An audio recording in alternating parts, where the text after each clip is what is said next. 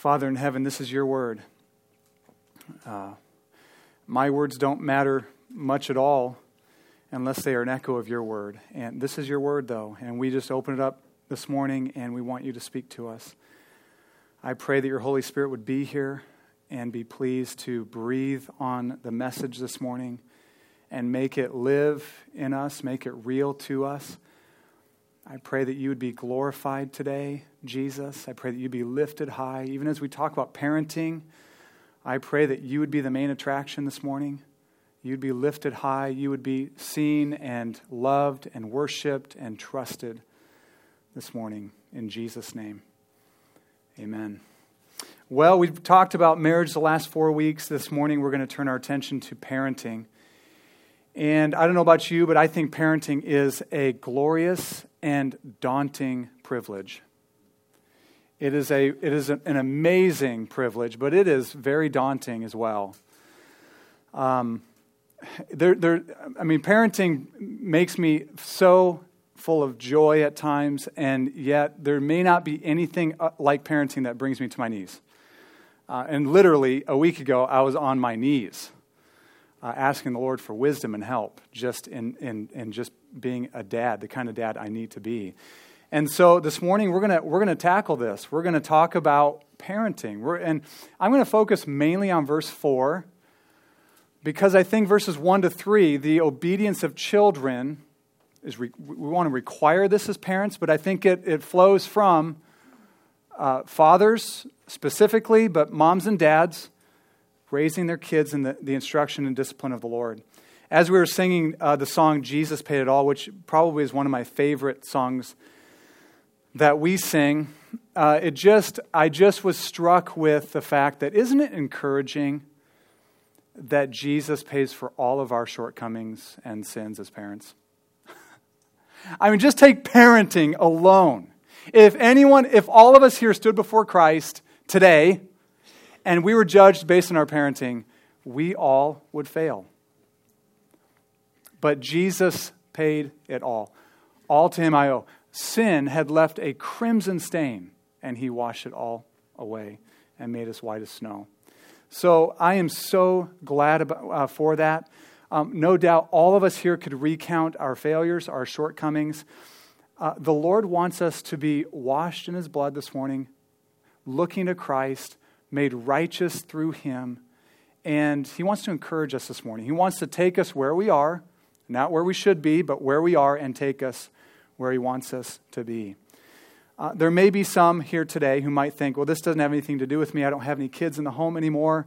You're wrong. Or I don't have kids yet. You're wrong. Let's address em- empty nesters here. Raise your hands if you're an empty nester. There's some here, of course, okay? Uh, you are a parent until the day that your children die. Of course, your re- responsibility and roles in their life will change as they get older, but you are still a mom or a dad to them and will be for, Lord willing, a lot longer and have influence in their lives.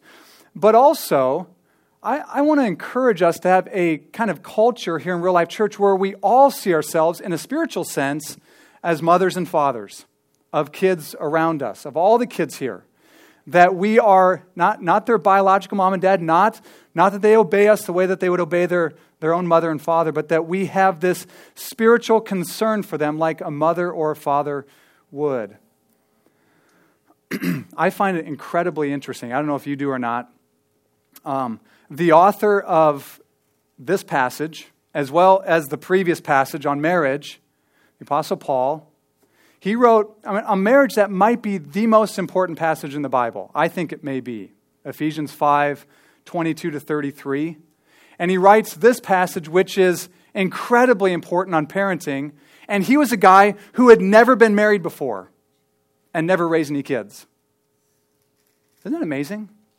We oftentimes think, you know, get me in front of an expert who can tell me, who's been through the trenches, who knows what they're talking about. Well, Paul was not an expert marriage counselor. He wasn't. And Paul was not an experienced, seasoned father. He wasn't with his own children. But he had something he had something more important. He possessed something more important. He had revelation from God. He had God's word. And that's what we have this morning. You see, we get into trouble when we assume that we need more than what God says. We do. We just get in, into big trouble. I do this, you probably do it too. When we think, well, that sounds overly simplistic, I need to talk to somebody who knows what they're talking about. I need to talk to somebody who can give me some tips and advice on how to do this. And of course, I am not uh, disparaging uh, professional uh, biblical marriage counselors or uh, people that are really good with children who have had children and gone through uh, child rearing. That is fantastic, but only if they are echoing what God says. Only if they're, only if they're echoing what God's word tells us. So, God wants to talk to us. It's God talking to us, but He used a human author who had never been married, never had children, and he knew what he was doing.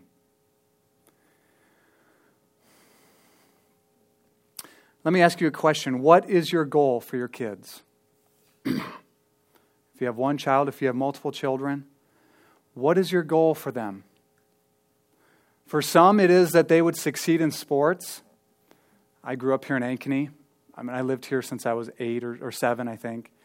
And it's always been a sports town. It is insane now. It's crazy.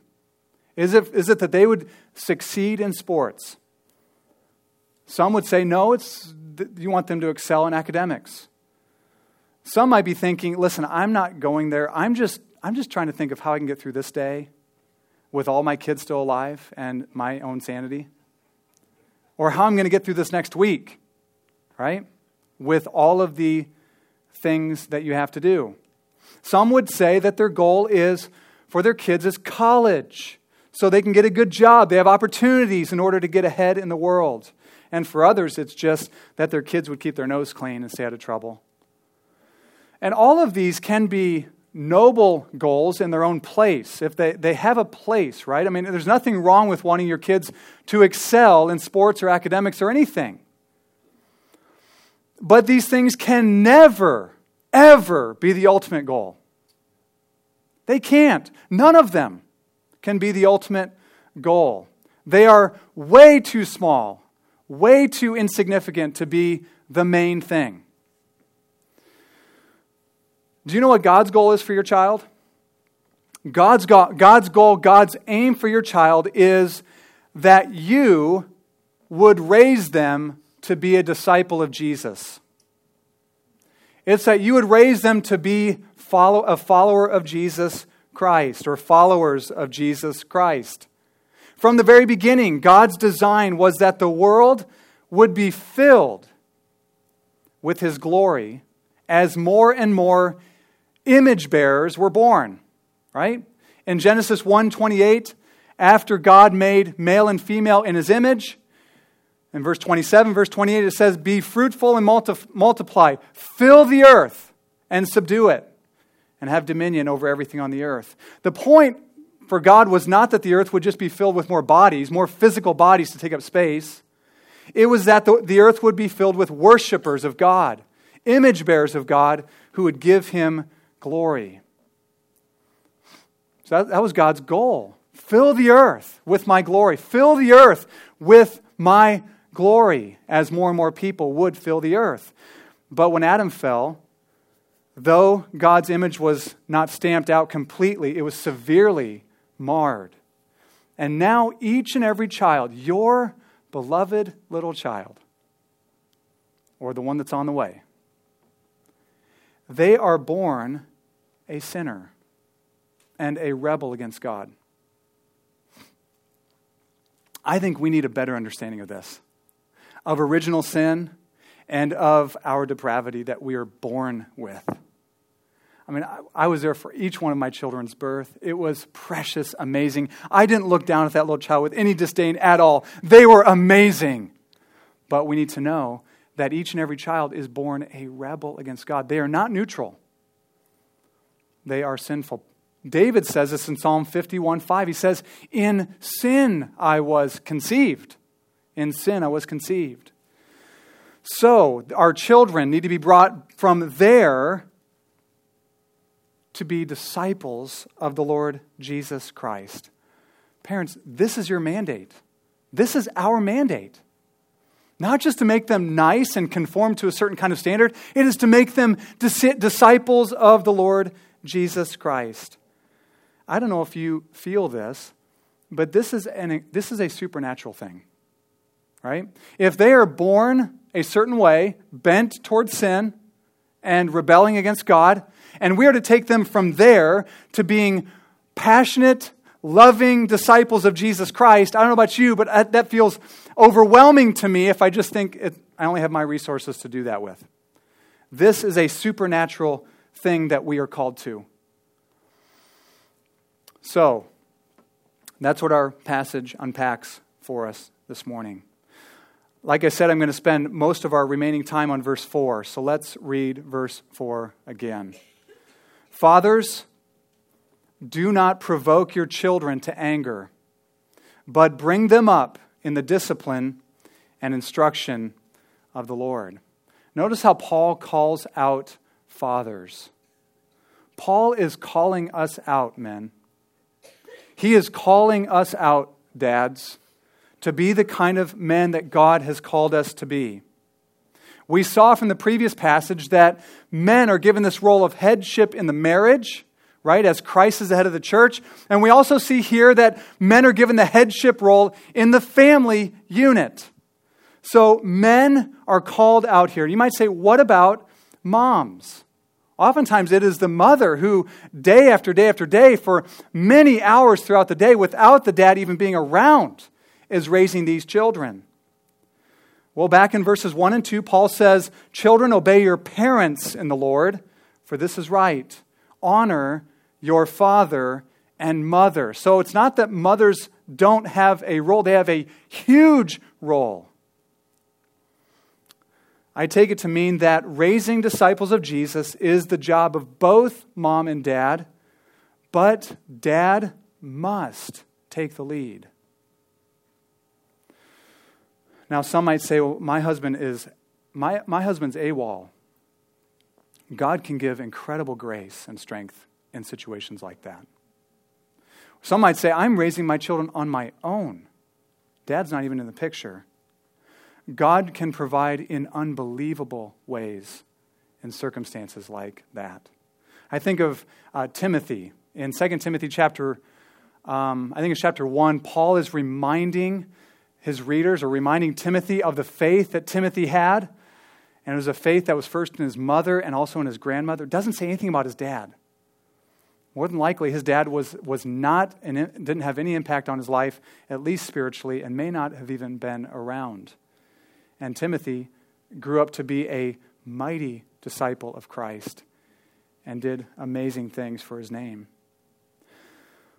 But men must take the lead husbands must take the lead. Dads must take the lead. And I want us to, I, dads, I want you and I to feel the weight of this in a significant way. You and I will stand before Christ someday. We will stand before Jesus Christ someday and give an answer to Him on how we managed our homes. This is a serious and a glorious calling one that we shouldn't take lightly, one that we should tremble at and call out to God from the depth of our soul. Oh, God, help me to do this because I feel, I, I feel this way. Sometimes I feel so inept. I feel like I don't have a clue. We need God's help.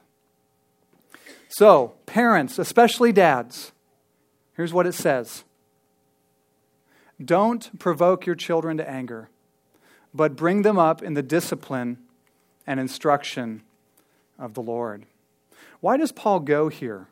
Why does Paul say, don't drive your kids to anger? Don't provoke them. Don't push them to anger. You know, I could, I could think of some other things I would put here, like don't do this, but rather do this.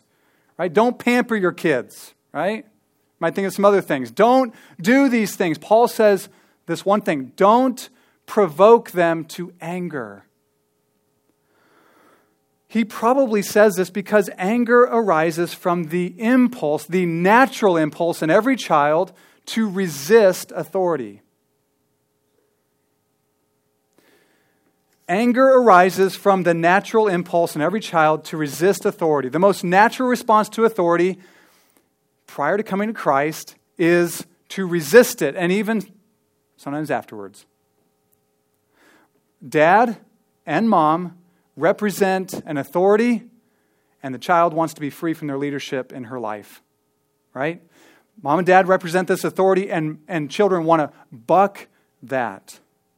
So here's how this works out. Here's what this looks like.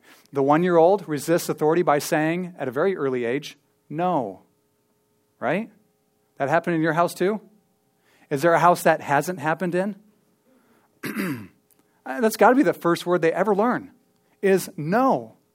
And they say it looking right in your face. Right? The toddler resists authority by throwing a temper tantrum. The 10 year old resists authority by turning around and stomping off. And the teenager by slamming doors or silent treatment or other things. So we as parents are told to not provoke or push our kids toward this right? That's that's their natural response to authority is to do that and we are told to not provoke it to not push them to not help them along the way. So I, early in the week i was like well of course. Later in the week i started to realize i guess i probably do that i guess there's probably ways i do provoke my children to anger apparently we can and actually do this at times. Check this out. Things like yelling at your kids, if that happens, provokes them to anger. Lots of sarcasm provokes them to anger. Verbal put downs provoke our kids to anger. I'm challenged with this. Excessive discipline, right? Your kid just does something, you're like, all right, you are grounded for three years. That's it. No TV till you're 18. It drives them to anger. Nagging, lecturing, God help me. My dad was a lecturer, and so am I. I'm, I'm working on it and other things like this. We don't want to do this. We don't want to do this. You know, this is the kind of behavior. Remember back in Ephesians 4, like verses 22 to 25 or verses 22 to 24, where we're to put off the old self? These are the things we're to put off, right? Provoking our kids to anger, we need to put that off. And we are to put on another set of parenting clothes. We're to put off the old filthy garments of provoking our children to anger, and we are to put on the new clothes of bringing them up in the discipline and instruction of the Lord. It's interesting how he says, don't provoke your kids to anger, but contrast that with, or instead, or rather, bring them up in the discipline and instruction of the Lord. The words bring up mean, means to nourish, means to nourish, or nurture or to bring to maturity. Isn't that, that is so different from the kind of relationship we, where we are poking and prodding and provoking our kids to anger? It's to nourish them. It's to nurture them. It's to bring them to maturity. In fact, it's the same Greek word that was used just a few verses earlier in Ephesians 5:29 when it says that Christ nourishes the church, his bride. It's the only two places you, that this word is used in the New Testament. Is here is in Ephesians 5:29 where it says Christ nourishes his bride, the church, and parents or fathers are to nourish and bring their children up in the discipline and instruction of the Lord. This is a this is a precious word. This is a word that needs to land on us in a deep and profound way that we are, we are nourishers. We are not demanders. Sometimes we're sitting around the, dinner table and I feel like I'm just demanding my kids, stop doing that. Don't say that. Be nice to your sister. Uh, uh, uh. There's times to do that, of course, to tell our kids things, to give them requirements, but we want to we want an atmosphere of nourishing our children, nurturing and bringing them up. So parents are to nourish their children, to bring them up, to nurture, to nurture them to maturity as a follower of Jesus Christ. Even the phrase empty nester, okay? Someone 45, 50 or older that have children that are out of the house, they are called empty nesters. It's a very fitting description of parents who have children out of the home. It's not that they don't still have impact in their kids' lives, they certainly do. But what is a, I mean, it gives this idea or this picture of children are, when they're young, they're like in their parents' nest, right? Like a mother bird feeding their kids, providing the nest for them, protection, provision, everything for them. And when the child is ready, when the bird, excuse me, is ready to get out of the nest and fly on their own and make their own nest and get their own food, they will. And that's what we want to do with our kids. We want to raise them, we want to nurture them, we want to protect them, we want to provide for them, we want to teach them, we want to instruct them, we want to give them lessons on how to do things on their own, and we want to send them out prepared as a disciple of Christ. So we are not just demanders. Parenting in a totalitarian sort of way, and I do this sometimes is what we're called to put off and put down. We want to bring them up, we want to nurture them. Here's what this looks like I have six things. Here's what it looks like. First, we want to show God to our kids. Second, we want to tell them the gospel again and again and again. Third, we want to require and model obedience. Fourth, we want to teach them to love God's word. Fifth, we want to tell them amazing stories, and I'll explain that later. And sixth, we want to pray for them. Let's take those one at a time. First, we want to show God to our children. The fundamental task for parents, especially of young kids, is to point them to God, is to show them what God is like. Your kids will see and know you before they see and know God, right? I mean, they will know about Him in some kind of indirect way, I suppose, but they will see and know you and learn from you what God is like. And this should make each one of us desperate. I mean, absolutely desperate for God like transformation in our lives. I mean, if they're going to learn about God from us fundamentally, we should want to be like God, right? We should want to be like Him. Your kids experience authority in your home whatever that looks like in your home. They experience justice in your home. They experience love in your home. They experience anger in your home. And they experience mercy and other things. They will see in dad strength that protects and provides for them, or they won't. They will see in mom nurturing love and tender care, or they won't. the question is this Will they be able to recognize God for who He is because they saw mom and dad in their home act a certain way?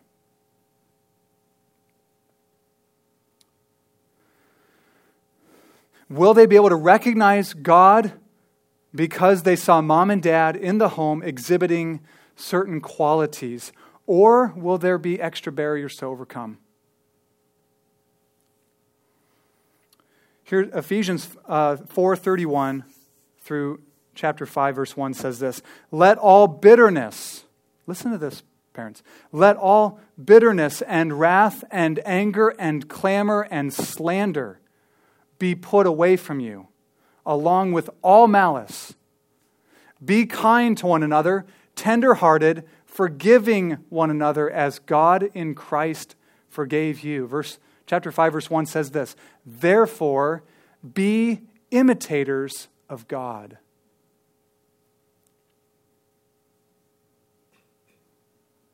Put away anger and slander and malice and bitterness. Forgive, just as God has forgiven you in Christ, and by so doing, be an imitator of God. Imitate God in your home. Imitate Him in your home so that your children will be able to recognize Him. So they'll see in you something of the love and mercy of God. They'll see in you something of the justice of God, something of the authority of God. Show God to your kids. Number two, tell your kids the gospel again and again and again. Every child, you were this way and so was I, are born legalists and moralists. And if we are not careful, our houses will be all law and no gospel. It'll just be all rules and no mercy and no grace. Your kids need to hear and connect with the gospel over and over and over again. And you know what? So do you, and so do I. It's not just our kids, but we need it too. Never assume that your kids' lives are immersed in the grace of Jesus Christ just because they prayed a prayer or can tell you that Jesus died for their sins. I heard somebody one time say, I can't remember where I, where I, where I picked this up, but he said, um, There's a gradual slide away from strong convictional faith in Christ, and it goes this way. The one generation has conviction of truth, another generation assumes the truth, and the third generation denies the truth. Okay? Never assume that your kids understand the gospel just because, or really are immersed in the gospel and really know it in the depth of their heart just because they prayed a prayer or can recite the most rudimentary terms of the gospel. That's important. That's mass. That's huge. But we want to keep telling them over and over again about Christ. Martin Luther, um, amazing guy, very interesting man, the reformer in Germany. In his commentary on Galatians, said this We need to know the gospel well. So I, would say he's talking to us parents here, or I'm, I'm applying it to us parents. We need to know the gospel well we need to teach it to others, and we need to beat it into their heads continually. I heard uh, one time somebody um, taking this quote from Martin Luther and saying, it's kind of like one of those old pop machines you put a quarter in, or maybe like an old candy machine. And you gotta like you gotta like beat the side of the, the, the machine for the quarter to slide down where it needs to go so the pop comes out. We all need, and our kids need this too to have the gospel beat into our heads so it makes its way down into our heart. Your kids need to have the gospel beat into their heads. Don't be violent about this, okay? I'm not, not promoting that at all. Um, don't hit them with your Bible, okay? That's not what we're going for. Uh, but we need our, we need the go- they need the gospel beat into their heads until it makes its way down into their heart and begins to change them from the inside out. Here's how this works your kids sin don't they? And so do you, don't you? When there is sin, and there will be, probably every day, it's a perfect opportunity to talk about the sinfulness of sin and God's abounding grace in Christ. Over and over again. I mean, there are so many, you know, that little phrase, I don't like this phrase, but I'm going to use it. Teachable moments, they're all over the place. I mean, our house sometimes is a place where sin abounds. And where sin abounds, God's grace abounds even more through Christ. So there are tons of opportunities every day to bring your kids face to face with the gospel of Jesus Christ. So tell your kids the gospel again and again and again. Number three, require and model obedience. Verse 1 says, Children, obey your parents in the Lord. This is a command to your kids, and you, as a parent, should require that they obey. But what does obedience look like? Your, your kids learn by imitation, don't they? I mean, every kid learns by, by imitation. I mean, our Silas picks up stuff from six other people in our home. some great stuff and some stuff that's not so great. And I'm not just picking on my kids, from me too. They learn by imitation. So model for them what obedience looks like. You, as a mom and dad, dad's taking the lead, you must model for them. You must show them what obedience looks like. Okay? You want your kids to be submissive to you? Of course you do. Show them what submissive so show them what submission to authority looks like. Because you're under authority too. Wives to your husbands, all of us to Christ, so many of you to a boss or whatever. If dads, if you come home and are griping about your boss, don't be surprised if your children learn to be unsubmissive to you. Okay? Wives, if your kids see you mouth, you know, just laying into your husband, don't be surprised if they don't respect your authority. If we want them to be submissive, we must show them what it looks like. We want our kids to be thankful. Show them. show them what it looks like to be thankful. We want, you want your kids to love Jesus? Show them what love for Jesus looks like. Model it for them. You want your kids to respect others, have respect for others? Show them what that looks like. You want your kids to respond a certain way when they're mistreated, right? Like a classmate or someone out at the playground or a sibling. You want them to respond a certain kind of way instead of a, a sinful way. Show them how to do it when you're mistreated. You want them to be forgiving There are daily, there are, there are many times in our home, probably every day, where forgiveness is required. Siblings are fighting, someone takes something from somebody else, somebody gets hit or whatever, somebody gets stepped on, something, okay? We need to show them what forgiveness looks like. We must. Otherwise, we are bearing false witness to them. We are telling them, you must do this and they are seeing something so contrary to that from their mom and dad. So we must require and model obedience. Number four, teach your kids to love God's word. It's easier when it's at a young age, right? I mean, it's, it's easier at a young age when they can just kind of, it's something that they catch from you instead of something you're trying to do when they're 17. Um, but either way, either way, if you're a late bloomer with your kids, teach them to love God's word. How is it that sons often love the same sports team as their dads do, right? Football season comes around. I'm a Bears fan.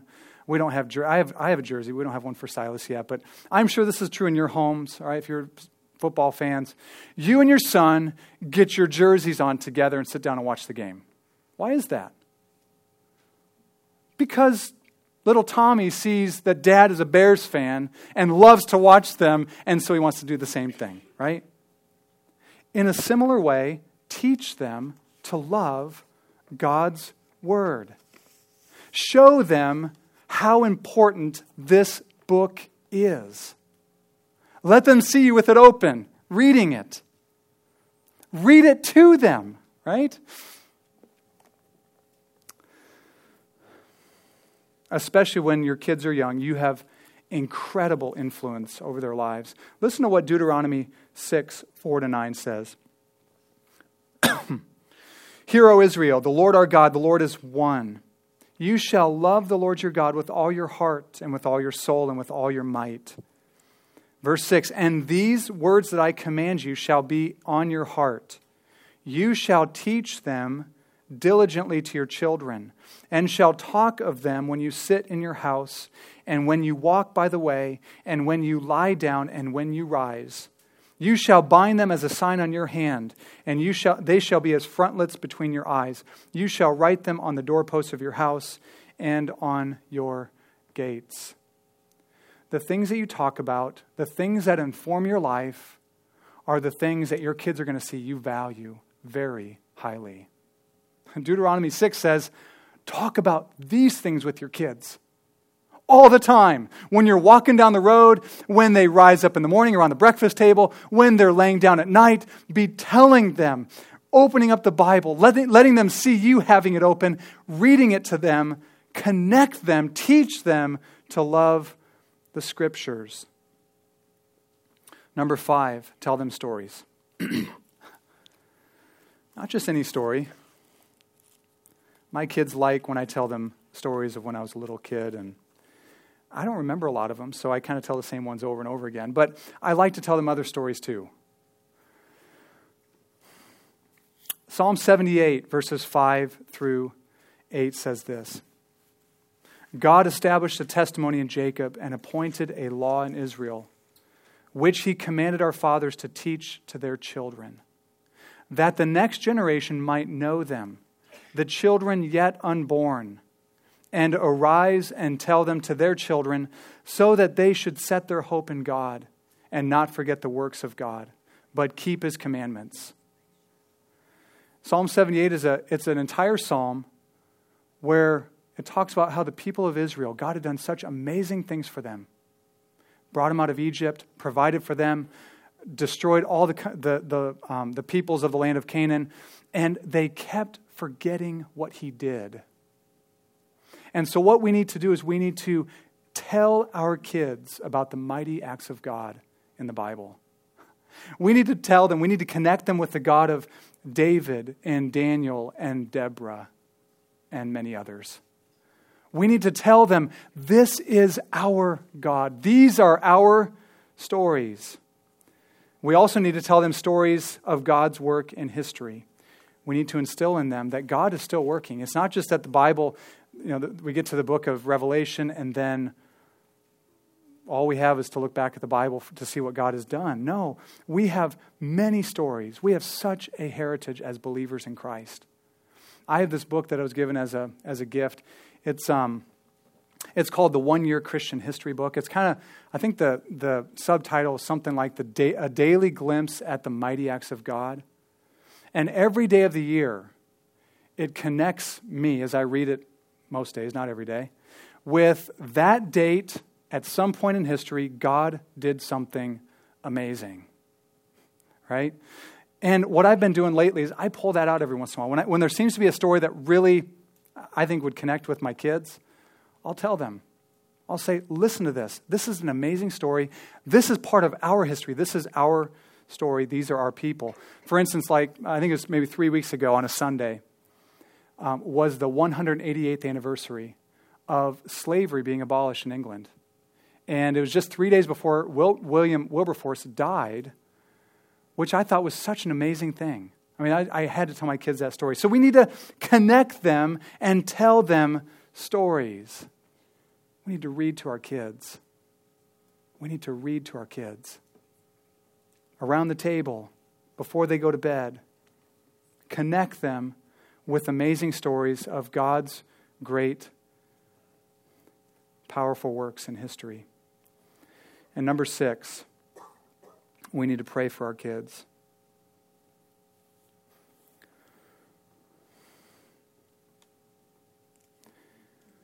I put this last not because it's least important. Um, it's probably most important. But it might be the thing that we do last. Where we plead with God. I mean, let's just think about what's at stake with our children. They are born rebels against God. Unless they come to faith in Jesus, they will remain rebels against God. They will stand before Christ someday as rebels against God, and they will suffer the eternal consequences of rebelling against God their whole lives.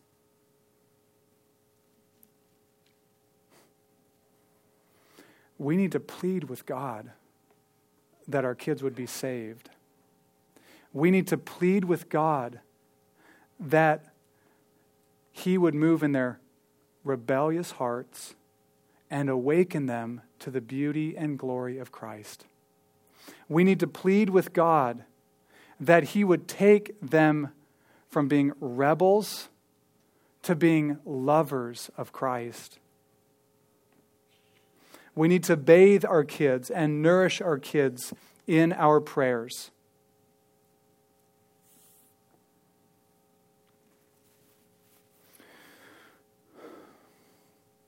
we can do all the other things, one through five, all, the other, all the other things I've laid out here. We can do all of them. And if God does not awaken their hearts to his Son, Jesus Christ, they will remain rebels. We should shower all of our parenting responsibilities, everything we do, everything we do from modeling for them and showing them Christ and telling them the gospel. We should shower everything we do with prayer that God would awaken them and breathe on them and send his fire upon, their, upon our efforts. Pray for them to be saved. Um, for my children, that is that probably these are probably the, the, the, the, the things I pray the most that they would be saved.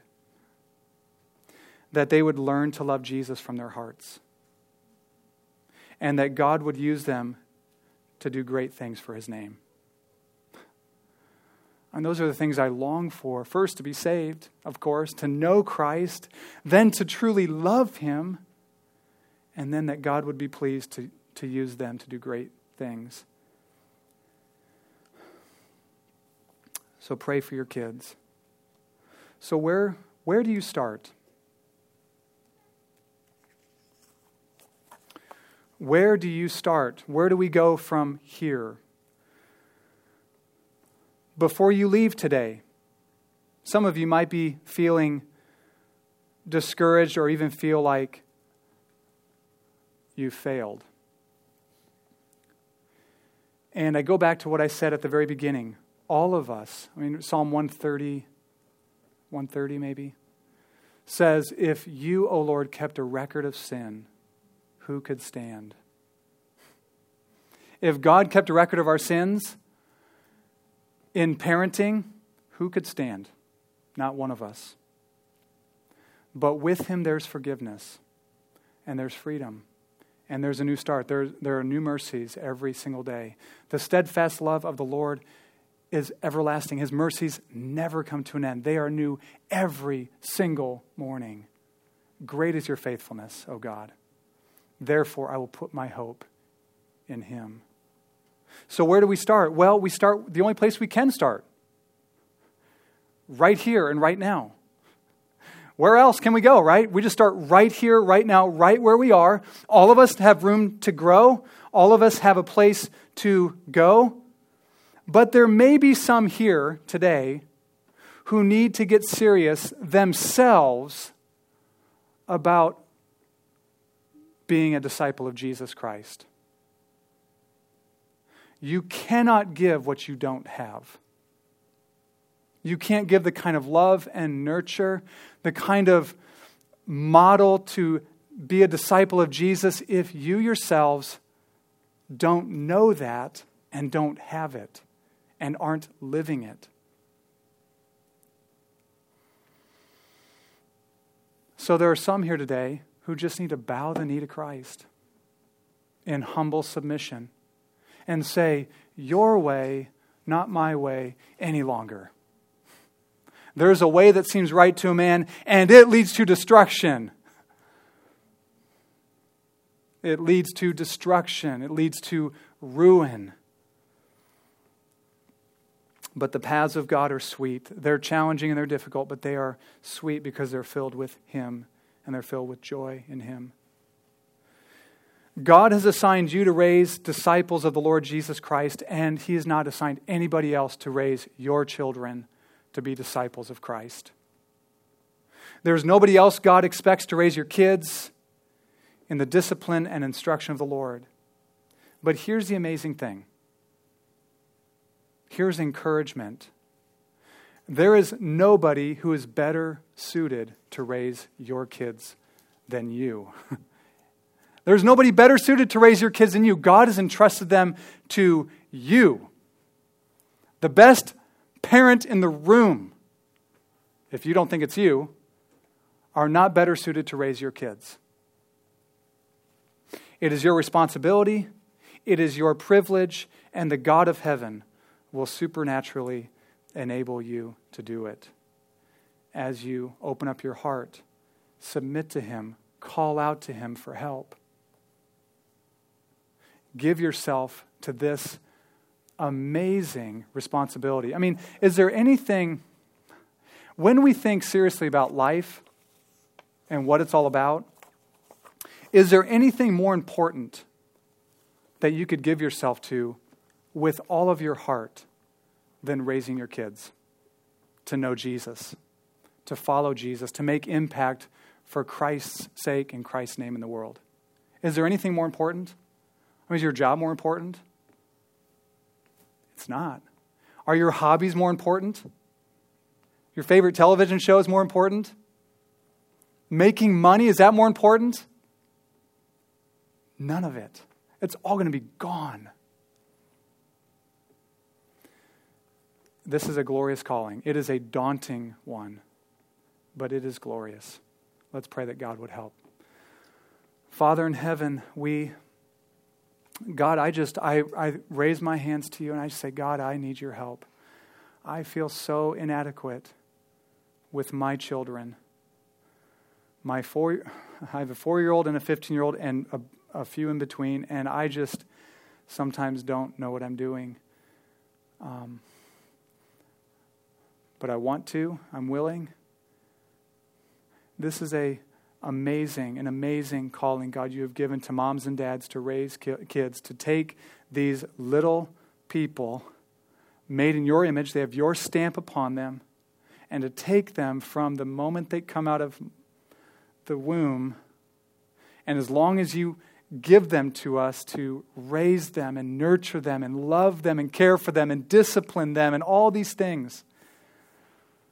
And by your grace and with your power, your enablement, see them come to know Christ and love Jesus as their own Savior and Lord and walk with Him and be a disciple of His. God, I believe, got to believe I'm not the only one that needs help here. And so I pray for my brothers and my sisters here who feel the same way as I do, just desperate to be changed into your image so we can model and show our kids Christ. Desperate, God, for your power to speak into our kids' lives in a way that makes impact. Power, God, to exhibit for them things like self control and forgiveness and kind speech and trusting in you when things don't look like they're going to pan out. All of these things we need help with. And so, God, I just ask for your help. I ask for your Spirit to descend upon us, that we would be sent out of here uh, with, with, a, with a deep sense of seriousness about this task, with a deep sense of, I'm going to take up this responsibility and go for it, and with deep encouragement in your Spirit that you are with us and you will empower us. Thank you, Lord, for your word. We pray all these things in the name of Jesus. Amen. You're